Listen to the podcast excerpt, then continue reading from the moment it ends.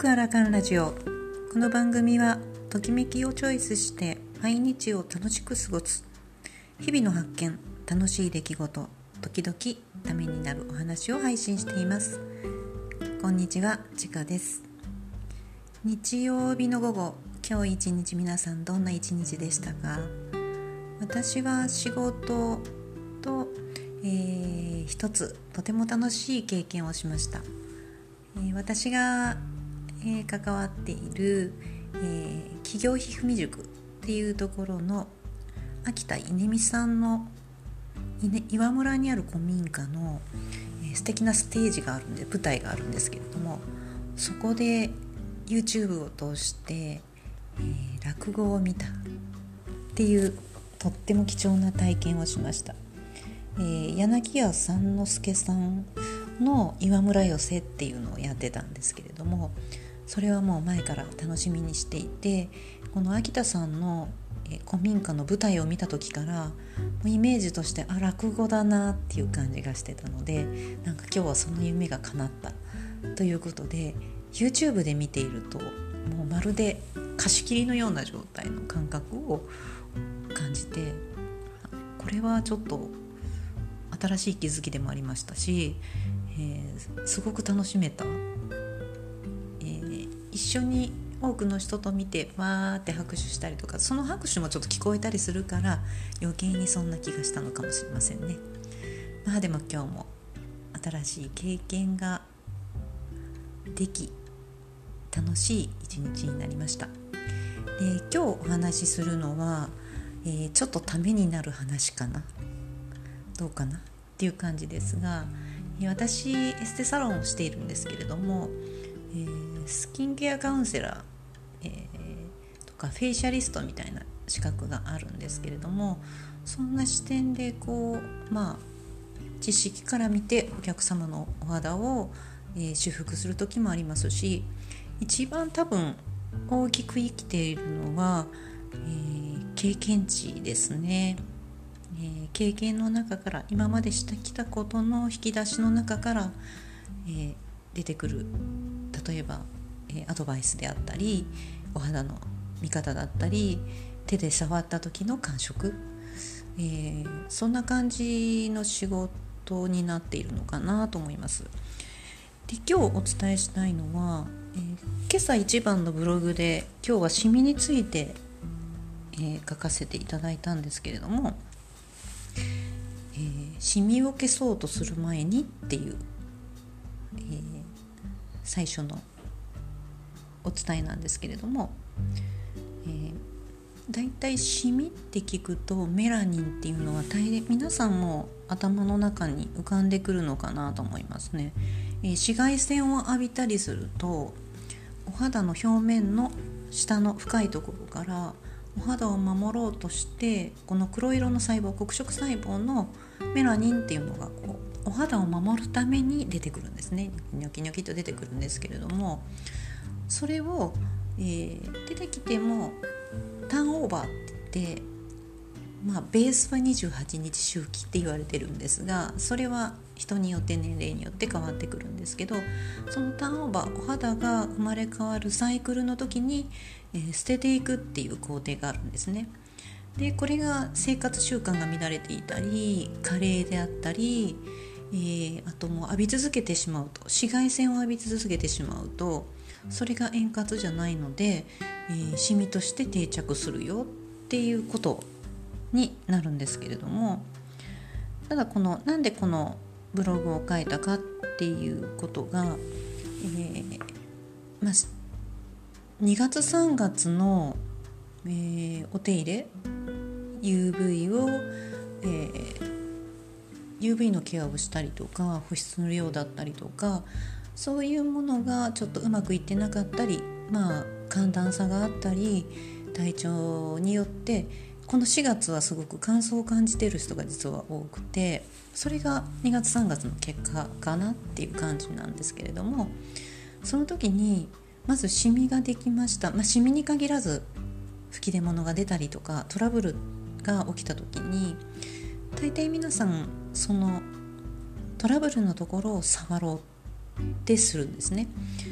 でこれは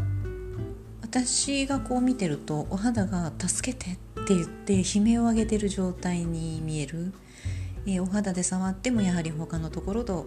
えー、肌感が変わりますし手に当たる感じも変わってくるんですが、えー、ここを触ろうとするとかここに何かをしようってするっていうのは傷口に赤唐辛子あ唐辛子を塗るっていう状態に似ているなと思っていて、えー、傷口に唐辛子塗ったら熱いしヒリヒリするしとてもとんでもないことになりますよね。それをお肌にもしやすい。で理想的なのはそのトラブルのある周りの肌いい状態のところそこをたっぷりと保湿してあげたりえー、してあげ、うん、触れ方を気をつけてあげたりっていうそのいい状態のところにいつもよりもちょっと保湿を増やしたりとかそっちの方が早く回復したりとか、えー、またターンオーバーも戻りやすいっていう状況ができるんですが、えー、これを考えた時にいつもこうサロンの中でもえー、時々お伝えするんですけれどもお肌状態を、えー、良くしたりとか、えー、肌ケアが上手にうまくいっている人は人間関係も円滑だっていうことです。えどういうことって思いますよね。えお肌って自分の肌って毎朝見て鏡を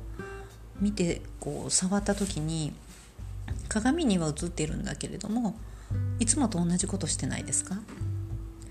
えー、今日ここが乾燥してるからちょっと増やしといて、えー、水分増やしといてあげようとかあここちょっと油分足りないかなって、まあ、なかなかそれ見るの難しいと思うんですけれども、えー、よく顔見て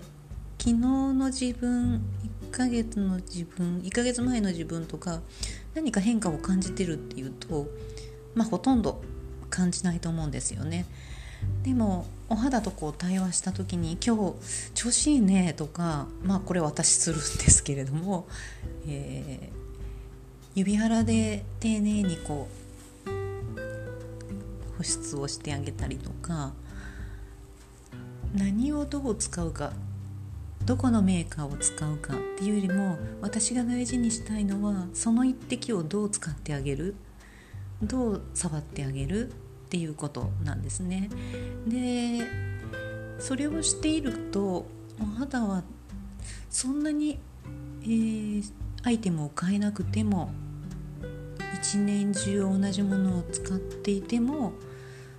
トラブルは出にくいっていう状況が起きるんですがやはり肌状態が良かったりするとモチベーション上がりますしまあ、人から「いいね」とかって言ってもらうとまたさらに、えー、モチベーション上がりますよね。でその私が例えば気分がいいと仕事場で関わる人周りの人にも気遣いができるから周りの人にも気分があの良くなりますしその周りの人も気分がいいとそのまた周りの人も気分を良くできるそんな感じの伝染性があるなと思っていて、えー、それがさらに進むと社会全体がいい状態になって地球も良くなってもうみんなが幸せもうなんか楽しくて仕方がないっていうそういう可能性があるなって信じて実は、えー、普段お手入れにも入らせていただいてます。えなのでお肌状態をこううまく整えられる方は人間関係も円滑だしパートナーシップもすごくいい状態だし、えー、子育てもうまくいく、えー、子育てなんかだと分かりやすいかなと思うんですけれどもやはりこう一緒にいる家族とか子供とかって視野がこう狭くなってみると、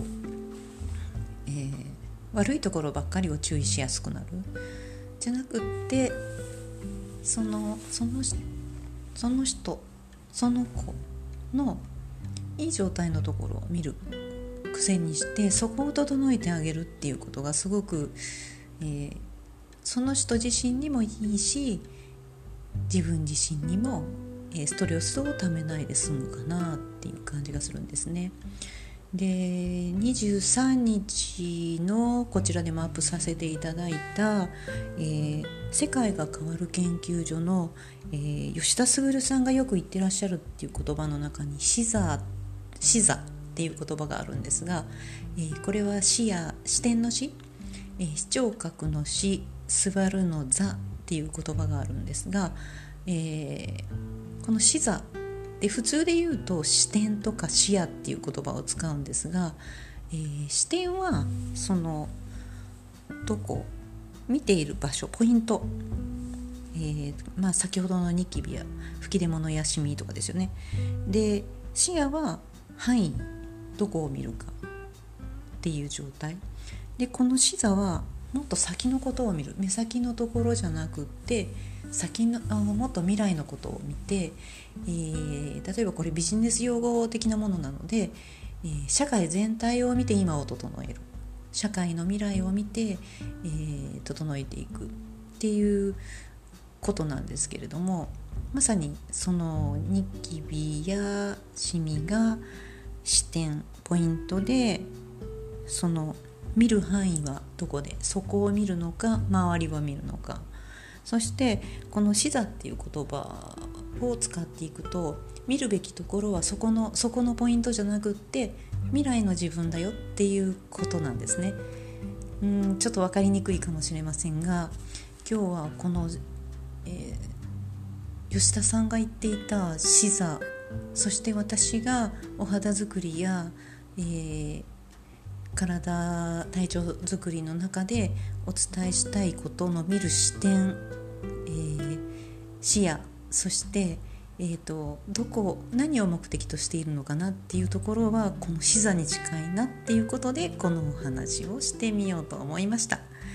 ちょっと分かりにくいかもしれないのでまたこれは何か例をとってどこかでお伝えしていきたいと思います。では今日一日残り少ないですがゆっくりとしてまた明日からの仕事に備えてください。今日はこれで失礼します。